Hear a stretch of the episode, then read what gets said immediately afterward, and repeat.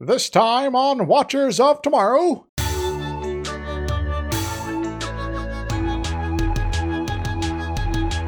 Roll up,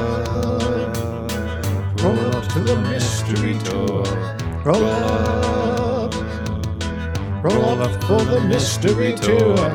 Roll up, it's an invitation. Roll up for the mystery tour. Roll up to make a reservation. Roll up for the mystery tour. Magical mystery tour is waiting to take you away. Waiting to take you away. Roll up. Roll up for the mystery tour. Roll up. Roll up for the mystery tour. Roll up. You got everything you need. Roll up for the mystery tour. Roll up. Satisfaction guaranteed. Roll up for the mystery tour. The magical mystery tour is hoping to take you away. Hoping to take you away.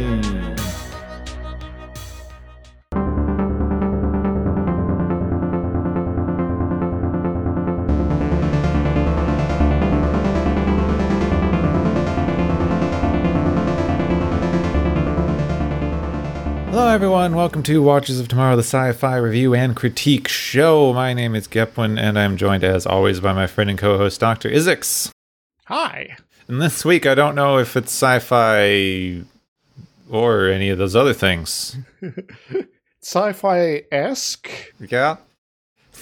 So this, I mean, there, there's a there's an old adage in science fiction writing, especially from you know 40s to 70s for pulp novels and the sci-fi magazines and stuff. Science fiction is metal and rivets, and fantasy is castles and horses. That's it. Yeah. Anything else is just superfluous uh, extra uh, uh, baggage to uh, to work your particular story is needed. Now we've had this discussion before. I feel like it's a little weird to define an entire genre of fiction purely on setting.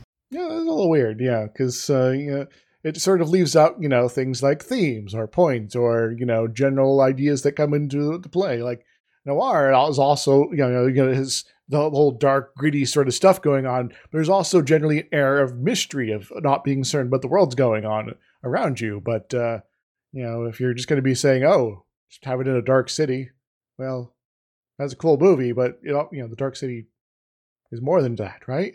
Yeah. I mean, if if you were defining it by by setting, then noir would just be 30s New York fiction. Yes. Which is not what it is. I mean, you could possibly say, you know, Chicago as well, but you know what I mean. So, anyway, I think it's an interesting one because I would call this, by definitions I go on, I would call this episode more sci fi than fantasy, even though it's using a lot of fantasy tropes, but it'll make more sense to have that discussion once we talk about what we're actually talking about. of course. Wait, we're not talking about it yet? No, Hmm, Oh, okay. I don't know what we're talking about because I haven't even introduced the name of the thing. People are probably very confused. What is this show? Welcome to the two people talking about something you don't know about yet show. So maybe we should start uh, by introducing this episode then. We could, or we could switch over the show, and the entire goal is that we talk about a thing without ever naming it, and then people guess what it was. Hmm, like a, a contest or a you know, experience sort of a, you know, a podcast. Yeah, it's kind of like Jeopardy, the podcast. what is the magics of Megas-tu? yep, it's Megas-tu. I thought it was, t- it's spelled T U, which is a weird. So it's not Megas 2, like to the Number two, planet. yeah. yeah. But whatever. But, yeah, uh, the magics of Megas-tu. Um, yeah, it's it's magic episode. we got freaking wizards, man. So this was written by uh, Larry Brody, Brody, Brody? Larry Brody. Uh, he was a prolific sci-fi author and TV writer, uh, working from the '60s until now, still doing this. Um, he only has two Star Trek writing credits, which is this episode, Mangus Tau 2, Mangus 2. They say it in the episode, and I'm still messing it up. Mangus 2 and then the tattoo episode of Voyager. which is an interesting one. Not particularly dissimilar, actually. Yeah, there's, there's a lot of crossover, I could say, yeah. somewhat similar themes. Um, he did submit a fair few scripts to the original series, including one that was some version of this, which is why he got called in to do pitches for the animated series. He was also at some point hired as a writer for Star Trek: The Next Generation during the like pre-production phase of the first season.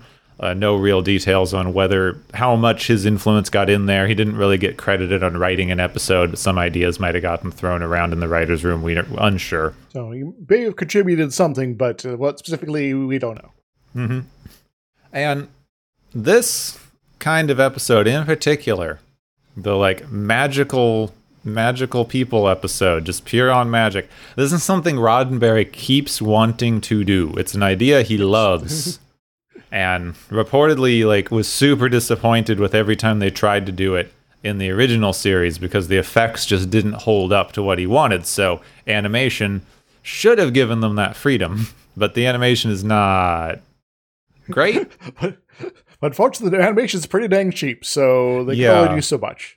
I mean, it's it's not bad. They they have some stuff in here that is that is weirdly good for the level of animation we're dealing with, but it's still not that much better than what you could do with live action effects at the time. Yes.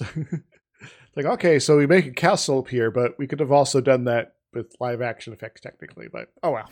Yeah, using uh, exactly the same techniques. yeah. Okay, so that's that. No guest stars because again they didn't want to hire anyone. well, there was technically a uncredited guest star oh, I Ed didn't Bishop. find them. Oh no, He's the guy who played Asmodeus. did he? Okay, he's not Uh, credited. Ed Bishop. Okay. Uh, it's, it's said uh, uncredited, yeah. but uh, yeah, Ed Bishop was in lots of random stuff throughout the seventies and so forward and sixties, and uh, uh, I guess the, uh, the the the most important thing is that he was in the day after tomorrow in 1976. Huh. they had a 1976 one? Yeah, apparently, he was apparently the uh, the uh, author and uh, not- not the author, but the the narrator. Um, it's about a spaceship, so it's very different than the one that came later.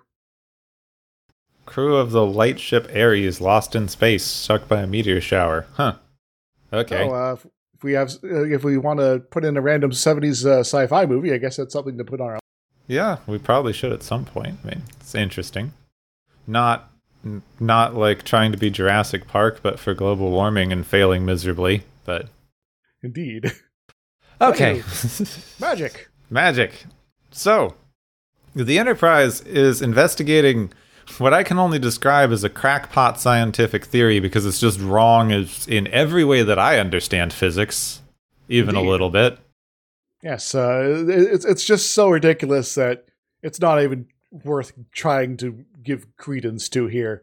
Um, just, I I guess we could just say it's very similar to the, uh, I guess the plot, the the end plot of uh, Star Trek Five, Yeah. in that there's there's a magical place in the center of the galaxy that does weird stuff. hmm So the idea here, I guess, I'll I'll ask you about all the physics stuff later because I'm sure you can go into some of this better than I could. But the idea here is if the the galaxy was formed by a giant explosion, Just the galaxy behind you. then the center of the galaxy would be where all the matter in the galaxy is coming from. So it must be forming new matter as it expands. So uh, some sort of white hole, I guess. Mhm. Maybe. So yeah, they go to the center of the galaxy, and they're right. There's there's galactic fireworks show happening. Yeah, there's like this weird uh, sort of turbulence thing, and they're like, "Ah, we got to like fly into this, the eye of it." I'm like, are they just going into wormhole and being really badly at describing it? Bad at Yeah. describing it. Yeah, they run into so they get there and they're like, "Oh my god, it's beautiful! Look at all this! It completely changes the way we understand space and time, possibly." Then there's an energy whirlwind. As you do, you know, Mhm. in space randomly. You know. And they're sucked into it at warp 10. Yes. So uh, it's once again we're going to be lizard time here or amphibian time here. yeah, and then there's no way out. So they're like, well, maybe it's like a normal whirlwind. So if we just go into the middle of it, we'll be fine. Ah. We'll, uh, you know, it's, yeah, it's gonna be eye of the storm situation. So they make it to the calm at the eye of the storm of the energy whirlwind. This this I will say. The the least ridiculous thing that happens. Yes. so uh, we already have piles of bad science and nonsense going on, and then things get weird. Mm-hmm. Mm-hmm. So they make it to the middle. They're safe for a second. Then the ship disappears and goes into a red and white tunnel. And uh, I'm suddenly having flashbacks to the Yellow Submarine. Mm-hmm. It, yeah, a little bit. We should do that. We should cover that at some point. it's, technically sci-fi, It kind of. Could be. Depends on the motive force happening for the thing. I don't know. We'd have to sing a lot. Yes. Okay, so they go through this tunnel thing and pop out in weird purpley orange wibbly space. And Spock's instruments tell him that space time no longer applies. So uh, we should probably just be flying apart at uh, the speed of light then. Yeah, new universe, who dis? Yeah. And since physics no longer applies, everything on the ship stops working. Except the people. Yeah, the people Until they run out s- air. seem Yeah. to be working still for some reason, but their technology's not. So yeah, life support's gone. They're all choking to death. Uh, well, Kirk seems fine, but you know he's good at being the last person to pass out Mhm. on the bridge. So Always makes me wonder too. They lose life support and then they immediately start choking to death, even though they they should be in a giant box filled with air. yes, so it's like we should have you know at least a few hours maybe of air just circulating around the ship because there's a lot of space on the ship.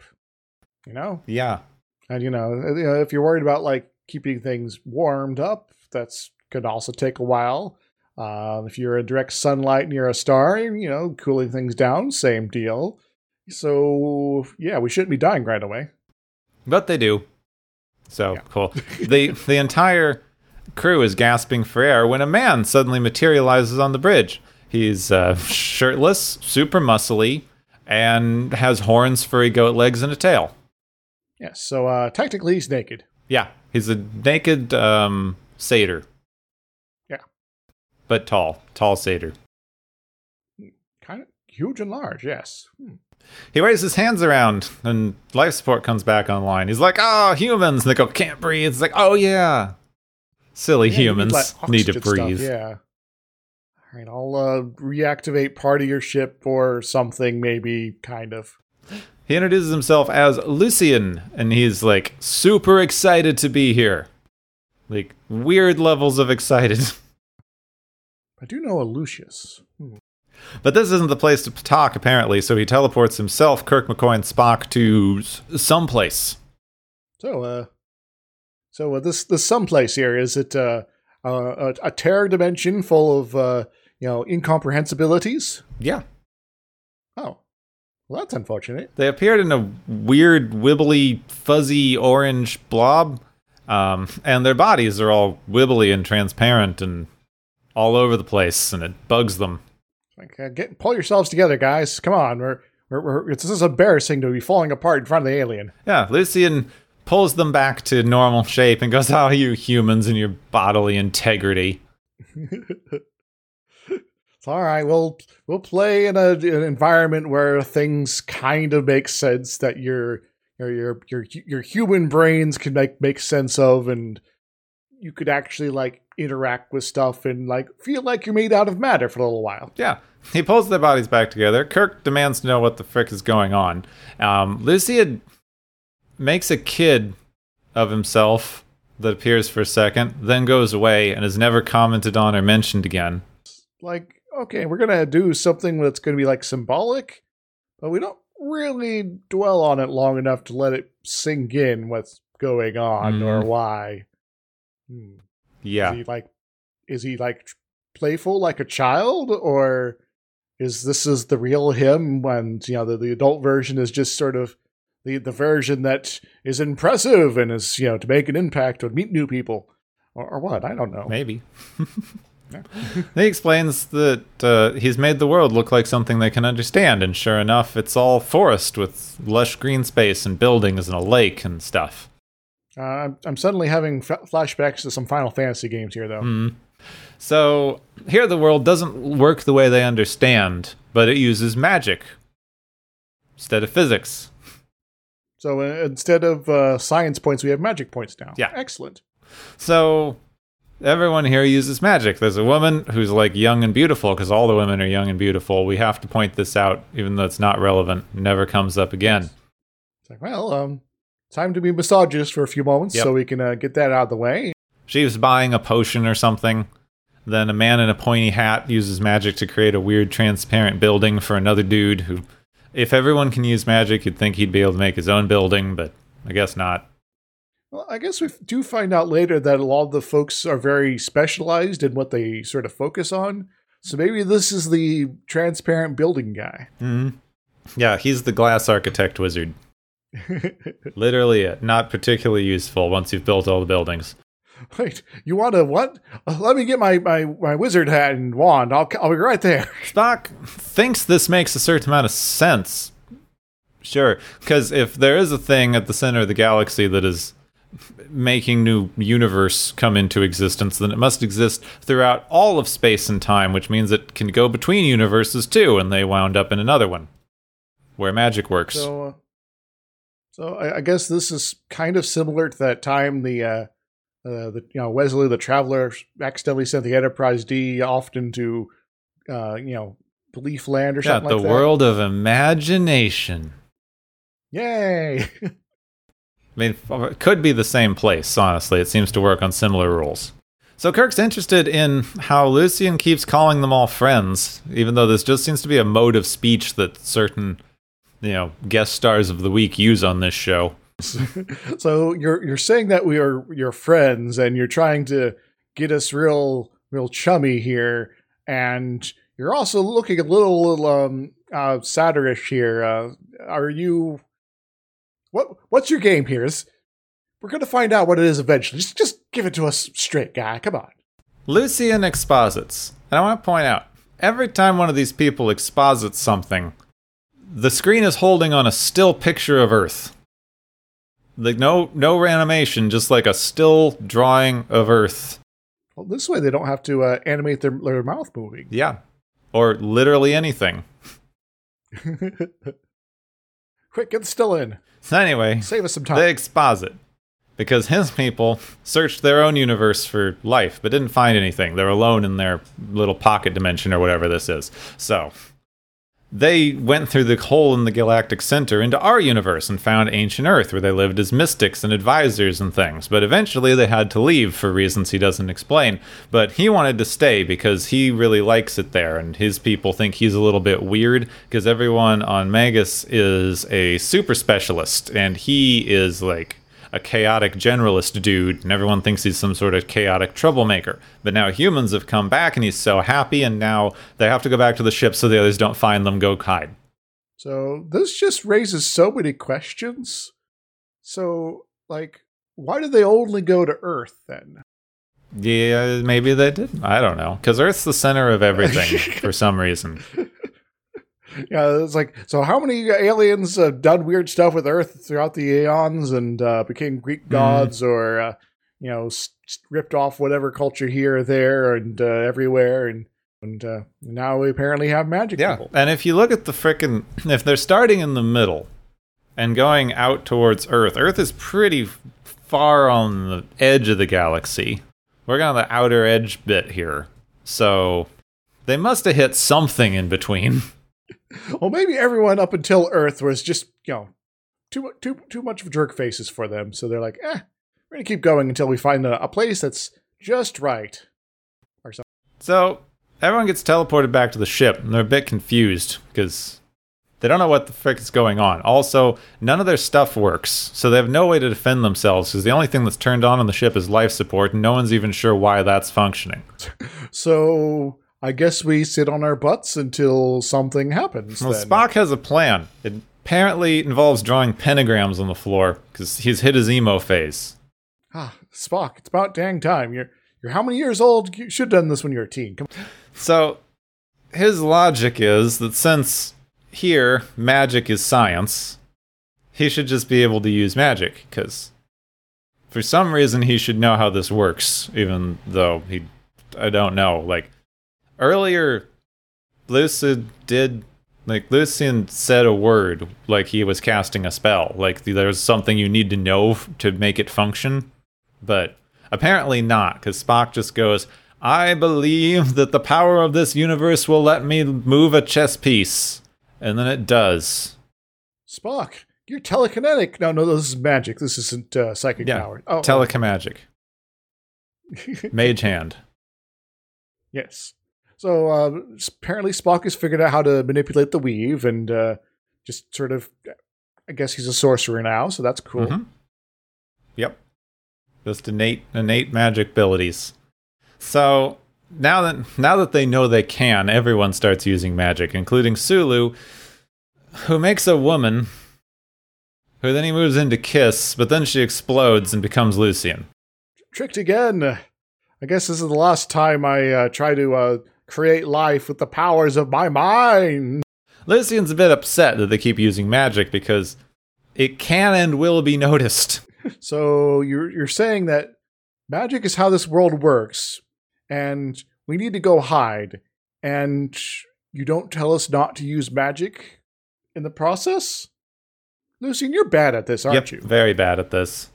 But somebody did notice, and a big booming voice goes, Yo, I noticed. And then weird demonic imagery and stuff keeps wibbling in front of the screen.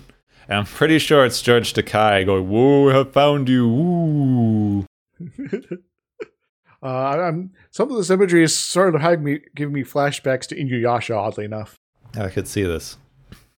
So the ship gets dragged down towards the planet that they were on, and then gets ripped in half, literally in half, and explodes. yeah, they're just gonna cut their ship in half, and uh, now everyone's dead. So that works, right?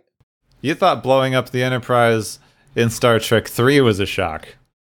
This just came out of nowhere. Just, oh, darn. Yeah, so we cut it in half and just kind of uh, de- de- dematerializes. Neat. huh? Mhm. All right. So I guess the series is over. So the crew appear in stocks in a recreation of Salem, Massachusetts. now this is stocks, as in you know, those boards with your like hands through the, the and head through the holes, not like stocks and Yeah, not stonks. Stocks, not stonks. Also, the one three armed dude on the bridge gets an extra hole for his arm. It's convenient they did Mhm. that. Uh, I guess you know, if the whole point is to keep people sort of in place, you know that's awfully not necessary. Though I guess it keeps it from being able to fiddle with mechanism and let them Yeah. out. So I retract my complaint. now there's a lot of Megans here. They call them Megans because they're on Megas. It's weird. It took me a bit to, to catch on to that for some reason because it's such a strange sounding word. You know, also they're all named Megan. Yeah, so. it's very confusing. They're gathered around dressed as pilgrims. sure. The judge, this. Asmodeus, says he's a specialist in magical ethics, so he's going to be the judge. Ah, so if you're the most ethical person here, then uh, what's ethical about hiding your abil- yourselves away from the the rest of the universe and letting billions upon people, billions of people to suffer? Yeah, I guess he's going to sort of get into that, but yeah. I mean, I will give him this. He's sort of working with it. He doesn't go like, we just have to kill you now. Yes. So it's like, all right, well, we're gonna like give you an actual like trial. Mm-hmm. So let's actually do that. So he accuses humanity of being bad and wrong and evil because when they were on Earth years ago, people demanded that they keep using their power for their own personal gain. And when they refused, they were demonized and eventually cast out of society until they all sort of decided to come together in the new American town of Salem. That didn't turn out well. yeah, some some stuff happened there at some point. Yeah, because, you know, all of these men who use magic, who are the only people we've like talked to are men. There's some women in the background, but it's mostly men who use magic. They were definitely the ones that got attacked in Salem. The men and not yeah, not not not a not majority of them being ladies. Yeah. instead. Whoops. It wasn't just an extension of like brutal sexism that pervaded life at the time and even somewhat today, and a bunch of politically motivated land grabs and stuff. No, these these dudes use magic. So they must be destroyed. Yeah. So anyway, they they Salem witch trialed them. Would they be able to like use their power to like not be hung? You'd think so. I mean, I guess that it was fine. They didn't say all of them died or something. They just got tortured a bit, I guess. Then they decided to use the last of their power to teleport back here. That works. I guess they recharged now. Yeah, and they've been here ever since. That Earth place sucked. We shouldn't have stopped there. Maybe we should have gone to that nice Vulcan planet. So Asmodeus goes, We don't want to hurt you. Give us a reason not to hurt you. And is anybody going to speak in defense? And Spock goes, Yep, I'm an outsider to stuff because I'm a Vulcan dude. So uh, this this half human, half Vulcan is, is the sufficiently outsider guy, while the guy with the three arms is Yeah, not. no more. No, no one else could speak as an outsider to Earth here. Maybe he was born on Earth. You don't know. Maybe that guy was born and raised on Earth just because he's an alien. Hmm. Wait, did he come from West Philadelphia? was he born and raised there? Yeah, sounds likely to me. All right, no, that's good. That's good to know. So Spock calls Lucien as a witness. Lucien disappears from the stocks and appears in a witness stand. It's kind of a neat trick, but seems unnecessary. um, Yes. he explains that he loves humanity because humans act together and share knowledge and are more generalistic and don't have to act so individualistic and specialized like the people on his planet who all act alone and by themselves. Hmm. So uh community, he likes that apparently. Oh, that's kind of cool. Wait, didn't you guys like leave this special dimension because you were looking for like people to go hang out with and mm-hmm. all that in the first place? Yeah, but they hated that. They're like, oh, I just wanted to stay home. Why did I think going out was a good idea? Pocket dimension of introverts plus Lucien. Yeah. then Spock calls Kirk, who gets into how much humanity has learned and changed since the days of Salem. Tells them to look at the Enterprise records, all of Earth history, and see how much it's changed. Asmodeus agrees that humanity seems to no longer be a threat after they look at all these, like, magnetic tapes and little punch cards. Yeah, you know, it's, you know, to to recall in you know, you know to us that uh, you know, like the the record tapes were like these little you know cards, plastic dealios here. They just put into the computer and things like that. So uh, I guess this is getting a little bit more detailed as far as that stuff goes. Yeah. They're not little wooden blocks, colored wooden blocks. Yeah. Hmm. I liked ha- having little colored blocks when I was growing up. Maybe Star Trek did too. So humanity seems like it's no longer a threat. All right, so you guys are no longer like going to try to murder us. Um, But what else you got? Lucien betrayed his people, so now he's going to be sentenced to live in purgatory all alone. Dang! So you're gonna basically, uh, you know, torture our sadder friend over here and make him be lonely when the only thing he wants is some friends. You guys are mean. Yeah, Kirk objects because, you know, for this guy who's just spent a lot of time talking about how important it is for him to be around people and how he's already lonely, forcing him to be lonely for all of eternity is actually pretty bad. And we're not going to let you do that. No. Well, what if we like stick him in a uh, a, a comet in the uh, Delta Quadrant where there's a another guy that's kind of in a similar boat? Uh, we'll just keep them together. And they'll Yeah, talk. they can hang out. It's fine. yeah. Asmodeus then goes, Oh, well, but what if I told you Lucius was Lucifer? Oh. dun dun dun! No one could have seen this coming. Kirk doesn't care because he's like, but, you know, he's still a living, thinking being. Shouldn't torture him. And uh, plus, we're uh, the Federation. We we our religion is miscellaneous. so Sometimes we have one, sometimes we don't. Sometimes Yes. we're all about God and apple pie. Depends on how much we're pandering to the network that day. yes. Other times, it's like um, science is cool, I guess. And then we just kind of leave it at that. that Asmodeus will not relent, and Kirk ends up having to do a wizard duel with him because Kirk can do magic now. ah, yes. No, uh, well, uh, Kirk has always been kind of magical. though. Mm. So they just do the like, haha, fire, no water. Now you're in thorns. Now I have a shield. Now I'm shooting lightning out of my hands.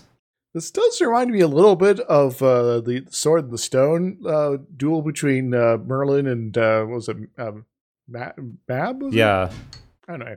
Um, except like a lot less interesting as far as the animation goes. yeah, less creative and less animation.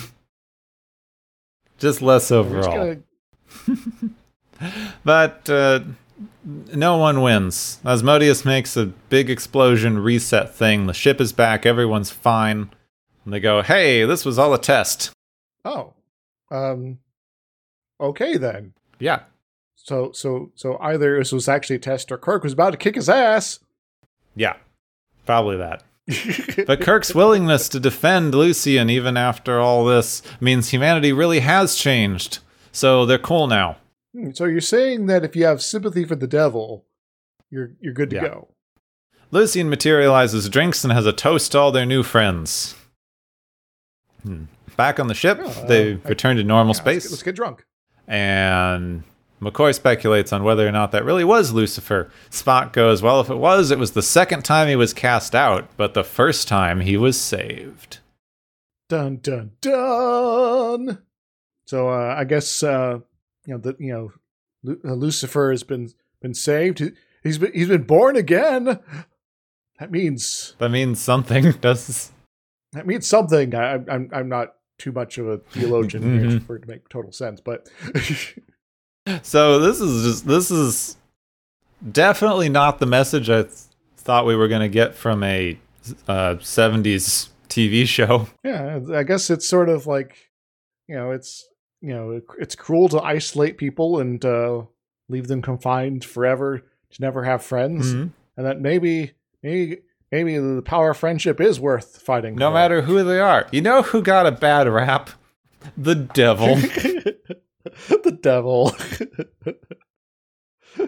In fact, I don't know. Um, I had to look this up, but apparently everyone on this thing is some sort of archdemon because Asmodeus is the archdemon of uh, something I forgot. He's like a weird animal, like multi-animal dude with like four heads, and, and he's he's another archdemon of hell, and according to some of the um, expanded uh, Jewish texts. So you got like uh, Lucifer, who's pride, mammon, greed, Asmodeus, lust. Oh my! Yeah. Don't forget Leviathan, Beelze- Beelzebub, Satan, and the one everyone forgets, Belphegor. And in the original draft of the script, Lucien was was going to be named Baal. Another one, Wait a moment, then we could have had a Stargate crossover. Baldur's Gate. had a Baldur's Gate crossover. Why not? So yeah, it's just this place is just demons. Like they basically did a everything we know as hell is just these poor dudes who came to try to help. We were over greedy. They went no, and we just demonized them. Literally demonized them. Well, I guess that kind of makes sense. I guess it also kind of draws a circle around. It's like, you know, we, we don't really need like outside forces tempting us and pushing us to do evil. We're kind of jerk faces on our own. Yeah. And and and maybe you know, putting our own failings on these sort of external uh, sort of entities is basically just trying to pass the buck for our own failing. That's an interesting reading of that. I like it. so, like, yeah, the one of the original passes of this script, according to what I was reading, was that they wanted to include God as a literal character because Roddenberry kept wanting to do this. God as an alien, and You it's, it's a thing that keep, keeps cropping up in various ways. yeah, and they they would not let you literally include the Abrahamic God as a character on 60s and 70s American TV. Go figure. Yes, we're we're not in the DC Comics universe in like the 80s and 90s yet. Uh, we're not quite there. Now Futurama did that later in a weirdly good way. That's like a weirdly good depiction of God in a cartoon. Like, hey, what's up? Well, it's just like the whole thing is like maybe, maybe it's God. Does it matter? Mysterious ways and all that jazz. yeah. So, eh, I'm just kind of chilling. It's it's whatever. Mhm. a good episode, by the way. Yeah, that was. This one's weird. This one was better than I expected, even though it's not great. Yeah, it's it's kind of goofy and uh, it has some head scratching moments, but you know, as far as like the having a cohesive conclusion, it actually kind of works. They've also like it's got better messaging. This is starting to get a little bit more next generation on its moral messaging. Holy smokes! Me like being decent people is kind of the, the way you should be going here, as opposed to, uh, I guess, punching Cleons is the way. yeah, well, even even like the speech that Kirk gives, you can contrast like this with, say, um, oh, why am I blanking? The war computers. oh, uh, the uh, uh, taste yeah, of Taste of Armageddon. There we go. I keep getting stuck on Private Little War, which is the war crimes episode. But yeah, Taste of Ar- you contrast this with his speech in Taste of Armageddon, and in that one, it's very much like we shouldn't fight each other because we all really want to kill each other literally all the time, but we're capable of holding back. Yes, which is, I guess, sort of w- what the, uh, the, the the the magical demon people here are sort of saying that that's how humanity is to their minds, but they kind of find out like, oh no, uh, Kirk and the rest of humanity's apparently changed since that point. So.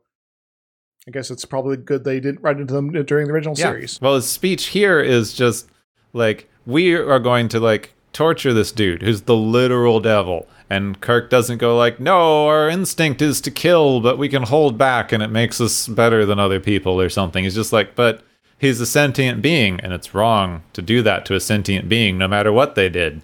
very much a no this is the standard we're going to have from the get-go and you know who cares about sort of our you know ancient instincts or whatever you want to sort of you know try to dredge up here uh, as sort of a, something that we're we're fighting against then we should be patted on the back to uh, to be resisting because no we're actually going to follow uh, focus on the actual ethics here Yeah. And also your inst I don't know, the instinct stuff, all this all this like explaining human instincts things is this smattering of like you can't actually research this stuff, so it always has a smattering of like just explaining the way the world works as if that's how it's always worked without actually Yeah. looking into whether that makes sense even on a basic level. I see this is how things operate in these situations of which I've been exposed to. So clearly, this is a universal experience. Ho ho! I am going to now philosophize about why this is good or bad or whatever. Yeah. That's a lot of these I don't know. Our base instincts are this thing and the world has changed faster than our instincts can or some buggery and then a lot of original series got into that. We already went into that. This one didn't. Yeah. It's just like this is a sentient living being and we shouldn't torture him because he's a sentient living being. No other reason. Like we're we're gonna have you know uh, just this is the basis of our ethics here.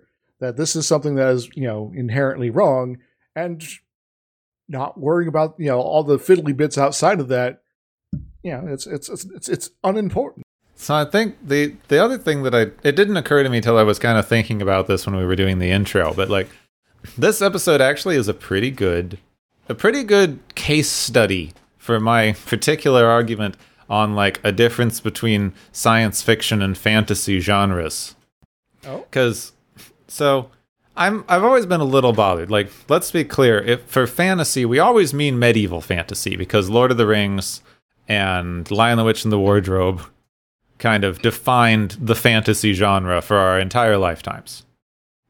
Don't forget the Elfstones of Shannara. Yeah, that too.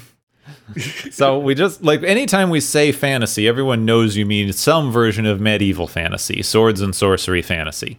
Mm, You're gonna gonna have yourself a, a Merlin analog, and you're gonna have someone with a sword, and there might be a big bad who is either, uh, you know, a, uh, a, a an evil wizard or an evil king or an evil dragon or an evil all of those things at the same time. You know, But technically, fantasy should mean like anything that you can make up. Generally, it's Yeah, what the word means. so and uh, yeah, you could you know you could sort of you know suggest maybe some tropes, but not even like one of them is totally necessary at the end Yeah, of the day. so like, you know, Alice in Wonderland fantasy, even though it's not exactly swords and sorcery, you get some edge cases there. I would keep having this argument that there's a decent amount of something like, say, Star Wars that's more science fantasy than science fiction. And a, a lot of people were, I've heard this argument recently that I half agreed with that that it has more to do with the sort of magical exceptions that you have to make in order to make things function. Like, for example, in in Star Wars, there's like literal magic and hyperspace works, and you don't have to explain why and all these other things. But you get the same kind of thing in Star Trek, which was also their argument. It's like, you know, everything works off magic space rocks. Teleporters shouldn't function this way. There's just a bunch of exceptions you have to just go with in order for things to make sense. And uh, we'll occasionally bend the rules that we've already established in order to make something work for the stop the, the, the script this week. But for me, the science fiction thing, and I've mentioned this before, but you should look up this marvelous essay by Ursula K. Le Guin that was the intro to uh, Left Hand of Darkness, which is her personal sort of ethos of science fiction that I very much agree with. It's it's very much more about exploring the relationships between people and usually technology but even in something like this, which I think is what makes it an interesting case study, is this starts to explore the relationships between people and non technology. You've put it in a science fiction universe where everything works on technology, and then you take that and suddenly plop it into a world where nothing works on technology and everything works on magic, and you go, well, what if this then? And you actually have to explore the dynamics and how it affects the people involved. Exactly. And so we very much have several instances throughout the story here where it's like, okay, our technology doesn't work. So that means we're going to die in a few seconds. Um, so that's bad. Uh, and so you know you get this replacement for Lucien, you know, turning on the air again. Uh, and and and so okay, so we're not really operating on technology anymore, but we have this other system in place, and there's still at the end of the day this sort of system of of, of, of rules that and how things get done that are that is present. And so, to a certain degree, the, you know, the, the what you call it doesn't even really matter. Now they really now see the thing is they should have explored this a little bit more. But a lot of the thing with this is kind of okay, humans are basically humans. Now we have magic. What does that mean for people? And in this case, they're kind of positing that if people had access to magic, it would bring out sort of our base instincts and be bad. But then they're interestingly not, they don't explicitly say it, but they're interestingly going like, but that's just a function of the society that people exist in at the time because now we wouldn't do that because we have developed our society to the point where we don't need to. Whereas in, you know, ancient times, people were more fun, were like operating in a system that made them want more fundamentally like greed and power. So it's an interesting one. It's like, if you had magic, what are the things that would happen? Which there are some like more hard magic systems that kind of explore that. It's like there was a I'm forgetting the name of the book, but there was a economics book a while back that was basically like if magic existed as laid out in Dungeons and Dragons, what would it do to the economy of the world? Because one druid could quadruple the output of most farming communities. And so you could have a, a huge population boom, but at the same time, uh, as uh, you know, some other wizards over there are burning through their uh, their various uh, material components. Suddenly, diamonds are rarer than basically anything. Yeah, if you can like use a diamond to make enough food to feed a castle for a year, what does that mean about the workings of your society? And that's an interesting place to go with these things, and that's a lot more what science fiction tends to do as opposed to fantasy, which is just like there's magic and we're going to do cool adventure things with it, but not like the world itself is so different from how the world is now. It doesn't really make sense to do a like, well, how does this affect people? It's a lot more world buildy, like Lord of the Rings.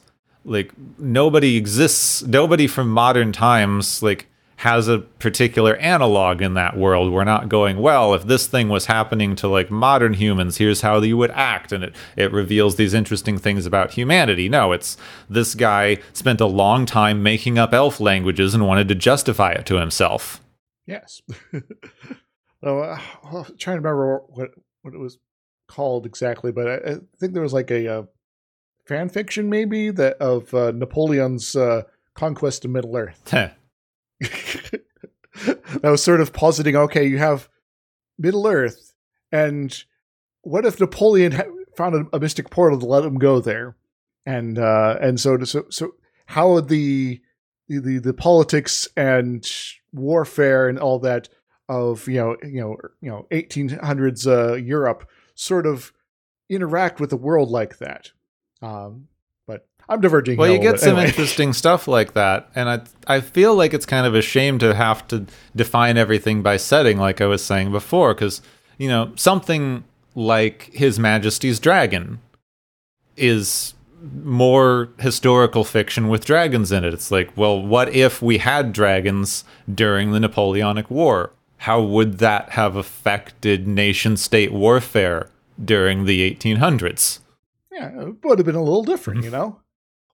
There's another book that was sort of a similar sort of vibe. I, I'm not remembering the name of it right off the top of my head. So yeah, and then you get in these weird things. I've gone on this rant before, but like, is are the Dragons of Pern a sci-fi series or a fantasy series? Because half the books are fantasy, and then half the books are revealed that it's an ancient space colony. So is it science fiction after you find the spaceship? Or was it science fiction the whole time? Or is it still not science fiction even after finding the spaceship? Yeah, you just see this is just ridiculous. I don't I I keep getting on this rant, but like sci-fi as a genre has become so useless. and it ticks me off a little. I, I, guess in that case, you know, having some some digging down to sort of the you know subgenres and maybe focusing more on those because they tend to have a little bit more well defined sort of bounds for them. Yeah, subcategories could be better. Yeah, you know, there are you know plenty of categories that could be better. Like urban fantasy is like modern day, but there is some sort of magic, and that and part of it is how does this sort of affect the the goings on in this world but also how does our modern world still keep operating when this is also going on? Um, so it's sort of a you know it, it begs the, the, the the question it's like okay so why does nobody notice this? Maybe there's some reason and this is sort of a you know it's a society being as it is in our modern world sort of forces something to be true in this sort of hidden world. Mm-hmm. um, and that's sort of one of the dynamics of urban fantasy. Which actually is just out of nowhere. If you can find it, it's a hard book to find. There's a book called Witch and Wombat, which everyone who's interested in fantasy stuff should read because it's basically what if the fantasy world imported a bunch of D&D nerds. Excellent. so this is how this works. Well, this means this, and thus we can, uh, you know, you can up your uh, your your AC this much. Uh, what's an AC? Oh, uh, how much armor? How how, how quality are they bring them into the fantasy world like like pretending they're playing a virtual reality game. And then they're all like well this is how stuff works here. And like well this is stupid. Why do you have so much travel like walking time between towns? You didn't plan this game very well.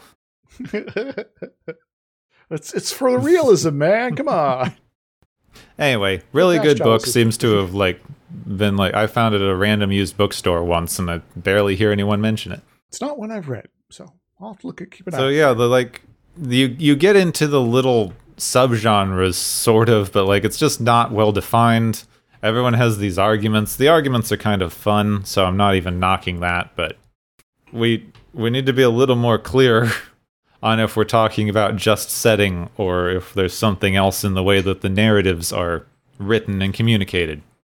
Is this genre as in the trappings of, or genre as in the full mechanics of. So anyway, I spent what does that way too long ranting about that. And since this is a science fiction show, unless you had any other things, because a lot of the magic, this was a very light on plot episode overall. So unless you had any other things, uh, we could go into some physics stuff. all right. So there was one thing I did want to talk a little bit about. And that's witch oh, trials. Yeah, that's fun. Yes, because yeah, this is kind of a, one of the, the plot elements here.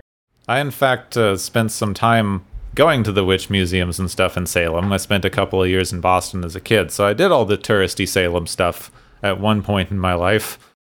Uh, I've unfortunately not been myself, but uh, I have uh, at various points in my education got exposed to stuff uh, regarding this, and I guess one of the things that I you know sort of found out later was that the Salem witch trials was sort of like at the end of the the witch panic. Uh, you know, sort of as far as you know, you know how it's manifested throughout uh, history, because uh, it's like way back in like the, the the 1300s or something like that. Uh, there was sort of like, hmm, maybe witches are actually a thing, and our inquisitors should be going and trying to deal with them as well. And then that kind of built up and you know suddenly by the 1500s it's like everyone's like freaking out and you got you know whole you know mass uh, efforts in order to sort of try to uh, you know root out witchcraft and witches and things like that uh, from society and then it gets all tangled up with the protestant reformation as well and just sort of a bad time for everybody um, but uh, the and so you get and so the salem witch trials is sort of a at the at the tail end of all this because at that point it's like okay we got the, the puritans who have you know left england then left the netherlands because they didn't like it there.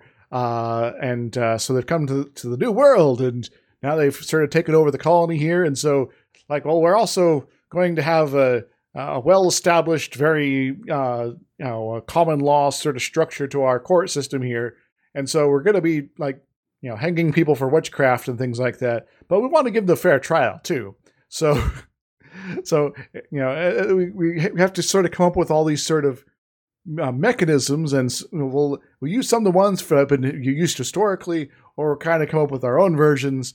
And suddenly we're got in a situation where it's like, okay, so are you sure this is not, say, just a disagreement between these families here about like where they should draw the border of their their land here? Because that would make so much more sense than all this sort of nonsense you sort of built up in order to prove or disprove someone's witch. Uh, the the only thing particularly unique about Salem is that they later started using it as a tourist draw.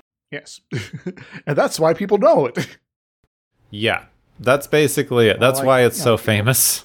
Yes, and so like you know, it's like oh yeah, you know, random area in France, like yeah, we used to burn witches all the time. Um, but no one cares because we didn't make it a tourist now, destination. do forgive me because I didn't get I didn't get a chance to do some of the research I wanted to do for this episode. So there are some books that I should be able to point to, but now I'm only half remembering them. So I do apologize on my lack of citing for this. Um, well, if we ever co- co- you know, have a reason to cover witchcraft again, uh, we can always yeah, if fill that in.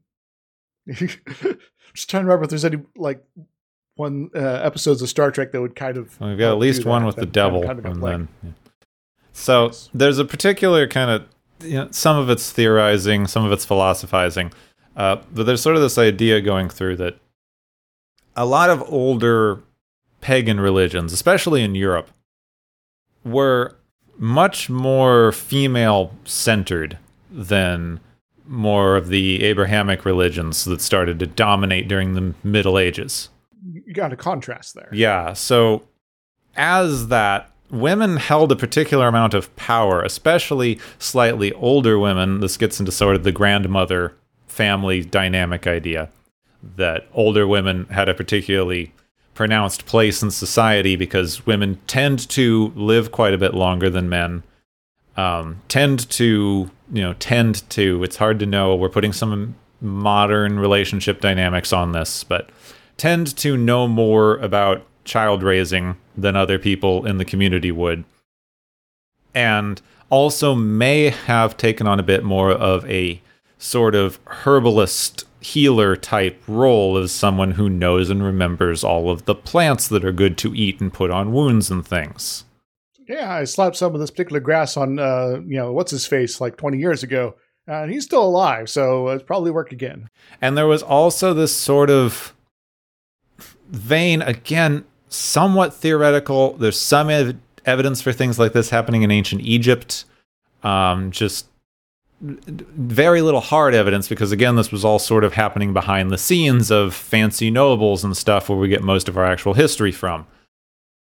That there were a lot of little problems amongst these smaller communities, like little illnesses and things, and especially amongst women themselves, where women would have problems, go to the older women in the community, they would all just take care of it amongst themselves, and men would never have to get involved.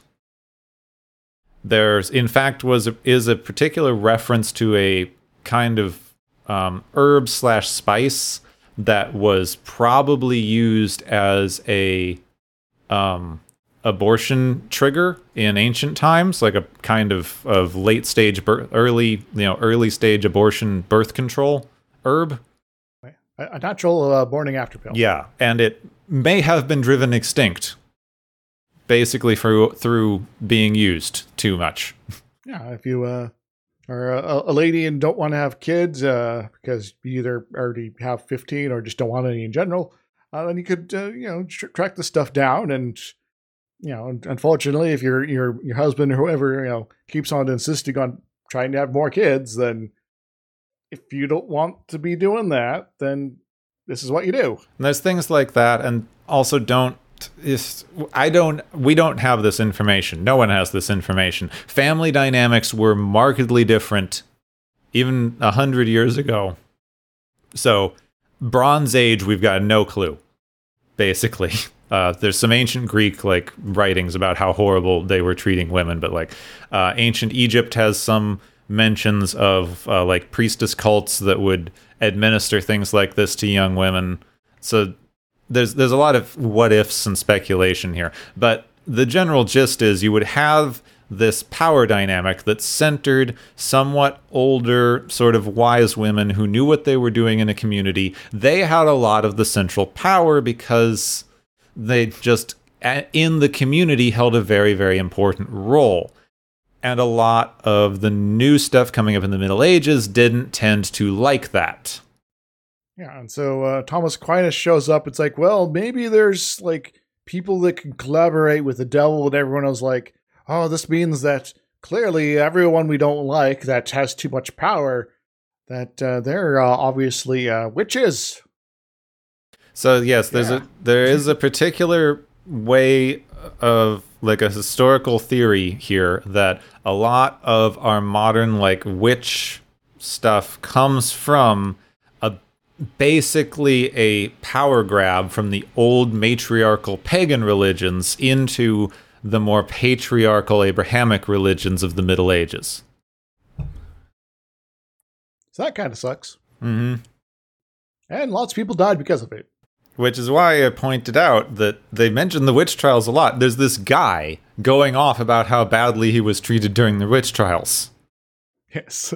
And then you're doing it to your to other people now? What? Now, there is a thing, Salem got a little bit family feudy because there is quite a bit of evidence that men men would be tortured and killed.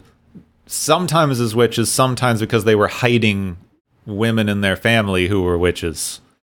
But a lot of the stuff in Salem can be traced to like probably some probably some some amount of abuse that may or may not have gotten reported and then that being used to shut down some women who were talking about that. There, there's some corn fungus hallucinogen theories that may or may not hold up. They're just kind of like fun things people make quasi historical documentaries about to talk about corn fungus hallucinogens. Um, but later on a lot of it did become power and land grabs. So, like, you want your neighbor's farm, you accuse his family of colluding with the devil, they torture them to death. If they admit to involvement in witchcraft under torture, then they lose their property rights under, you know, old American law, under the law of Salem at the time. So then their land was kind of up for grabs by the local government.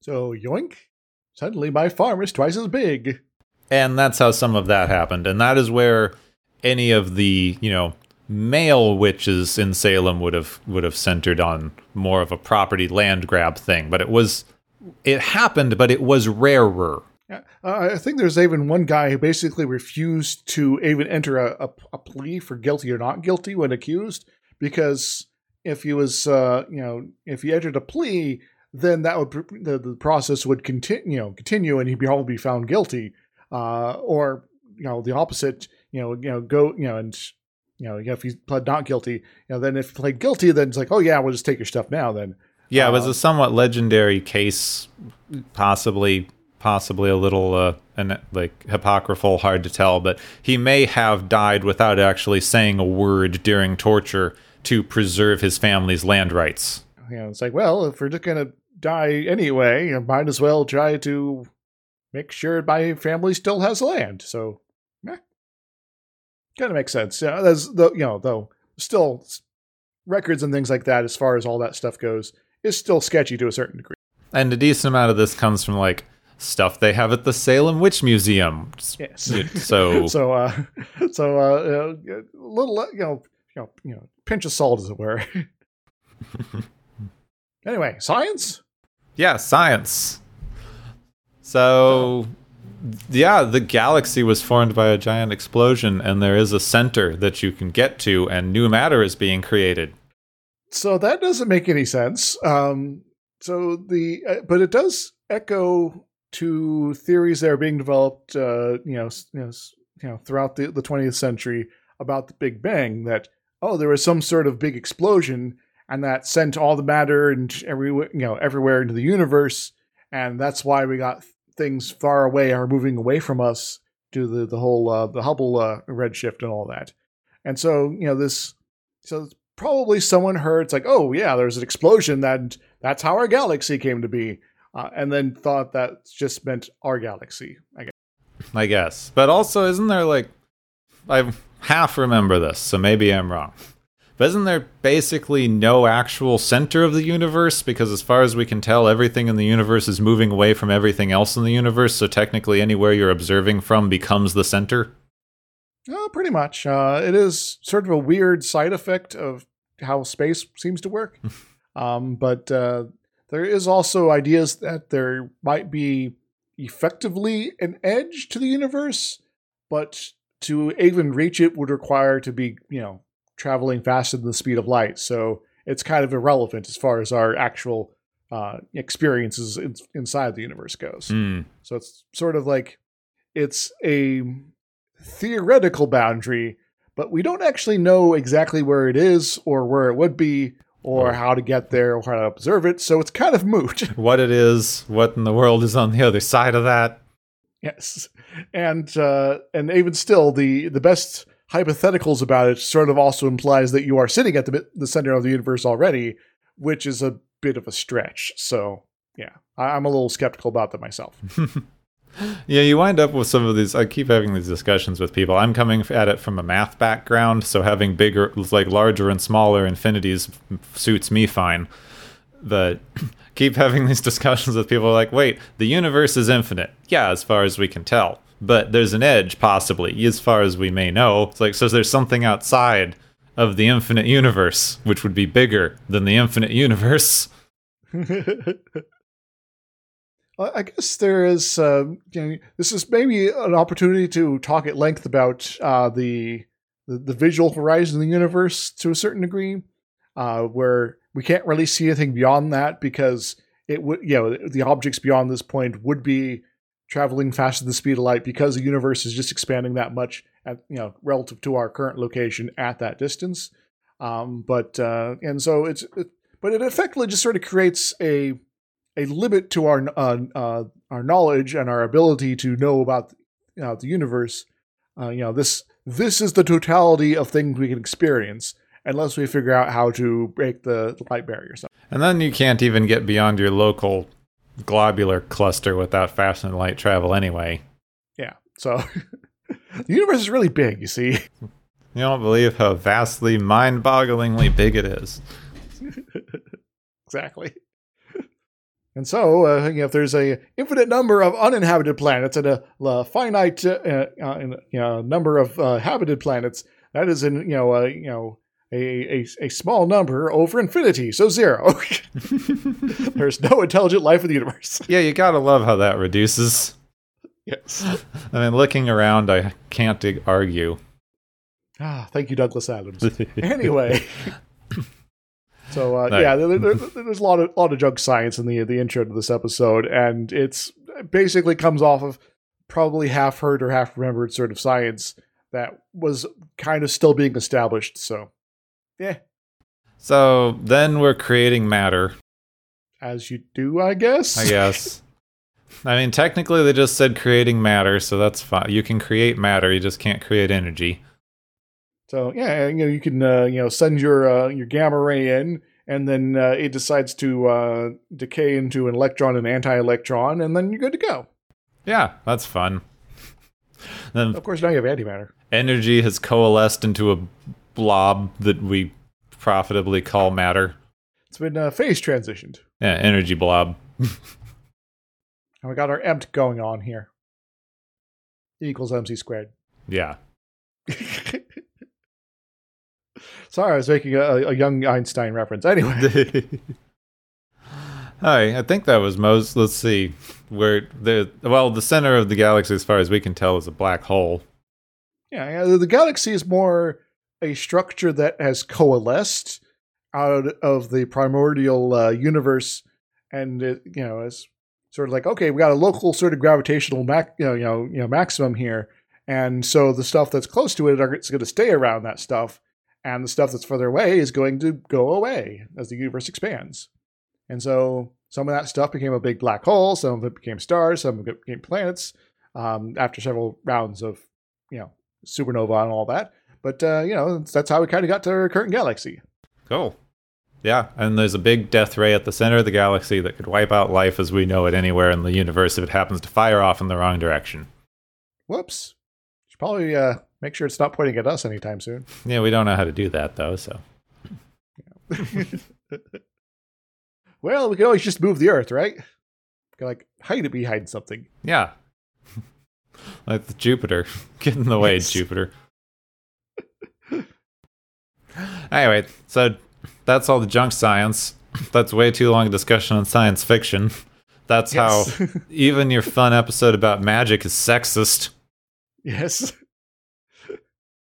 So uh, what else? What else do we have, Gepwood? Where do we go from here? I think now we have to go to the galaxy's favorite game show. Yay!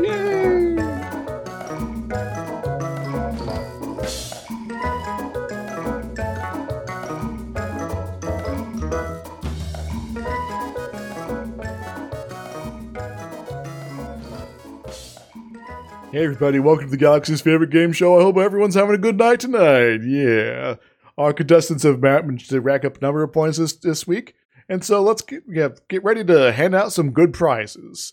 Our first one is the Freaking Wizards Award, which goes to the people of Megas-tu for effectively being such. Though some of them are more wizard like than others for the looks of things. What do they win, Gepwin? They win a dress code. Unified dress code. It's how you identify wizards from not wizards. Everyone knows this. If you're not dressing like a wizard, it doesn't count. I'm suddenly having flashbacks to uh, a discussion about the, uh, the, the, the, the, laundry day at the, How- the Tower of Majory. Anyway, our second award is the our prize is the Becoming Neo prize, which goes to Spock and Sulu for taking the use of magic pretty quickly compared compared to all the everybody else on the ship. What do they win, Gepwin? they win some coats and sunglasses. You just look dumb doing it in those bright colored uniforms. I'm sorry. I'm a 90s kid. I need some 90s kung fu superhero attire.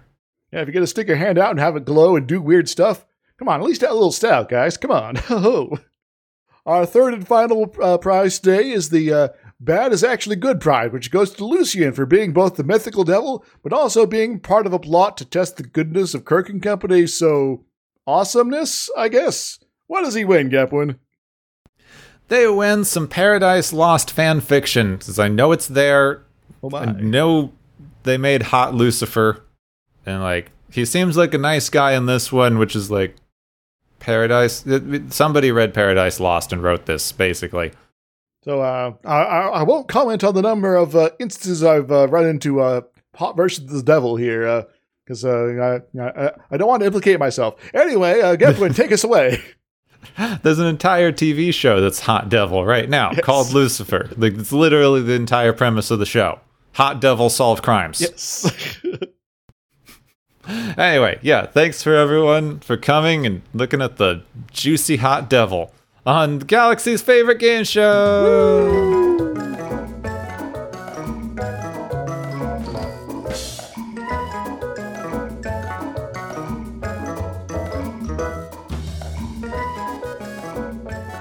So, uh, should I, should I start singing? like, please allow me to introduce myself. I'm a man of wealth and taste. That's sympathy for the devil, by the way. Anyway, Mm. so what do we got coming up? Well, first thing, just this was just random. I happened to have a web page up while we were talking. I've hit on what I feel like we should at least mildly comment on because there's like cool new Mars rover footage, and we're on a science show. Oh yeah, yeah. The, the, I, I saw the, the, the first looks- picture there. It was like, hooray! This looks a lot like Death Valley. Yeah.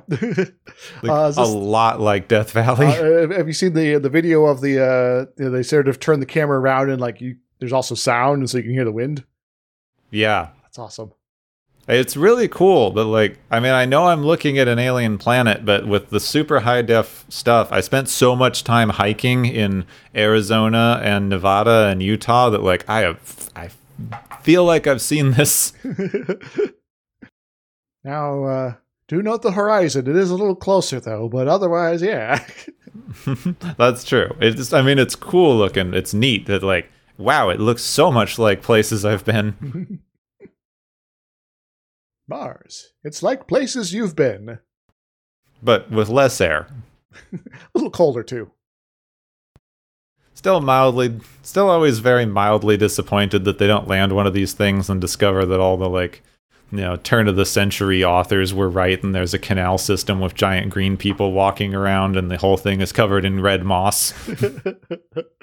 Shh! Don't tell anyone we're here. But I'm a robot from Earth. Dang it! Okay, that's that. Next time, next time, yeah, go look at the actual science. It's cool. Mars. Next time, I think, is another callback episode. Yes, it is. We're returning to a planet we visited previously. Hmm. planet with violence and uh, everyone got laid and there was a gun.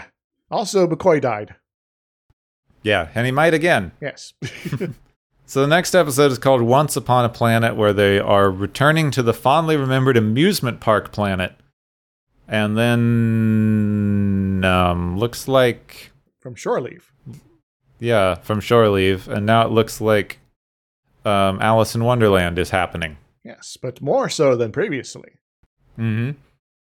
So this could be neat. I mean, I'm sure this is one that they wanted to revisit in animation just because you can maybe do something with it. You know, there's you know, a lot more uh, you know magical beings and crazy costumes and things like that you can now sort of put together, and you don't have to worry about the budget anymore. Yeah. Now this should be interesting because this is flat out the lightest Wikipedia page I've ever seen for one of these episodes. That's either an intriguing possibility there or a bad sign. yeah. So I don't know. We'll we'll see. It Yes. says the it's Ahura's eighth best episode. nice. So that could be cool. But yeah, I think uh we'll have to see. This episode wasn't good. Shore Leave was was not particularly good. Kind of fun in parts, but also really, really goofy. Everyone got fantasy laid. Maybe they will again. Yeah. They might by the Queen of Hearts apparently. The Queen's Heart. The Knights of Shame. It's, it's an AWOL Nation song. Anyway, we're, we've, we've tally, uh, dilly-dallied enough as is. Yeah, I think so. Go look up the Mars rover footage. It's really cool and is real real other planets Yes. without dragons. or card people. Yeah. But we got to see both of those as we continue our deep dive into fantasy. Next time on Watchers of Tomorrow. Next time on Watchers of Tomorrow, don't stand up while the ride is in motion or you might lose your head.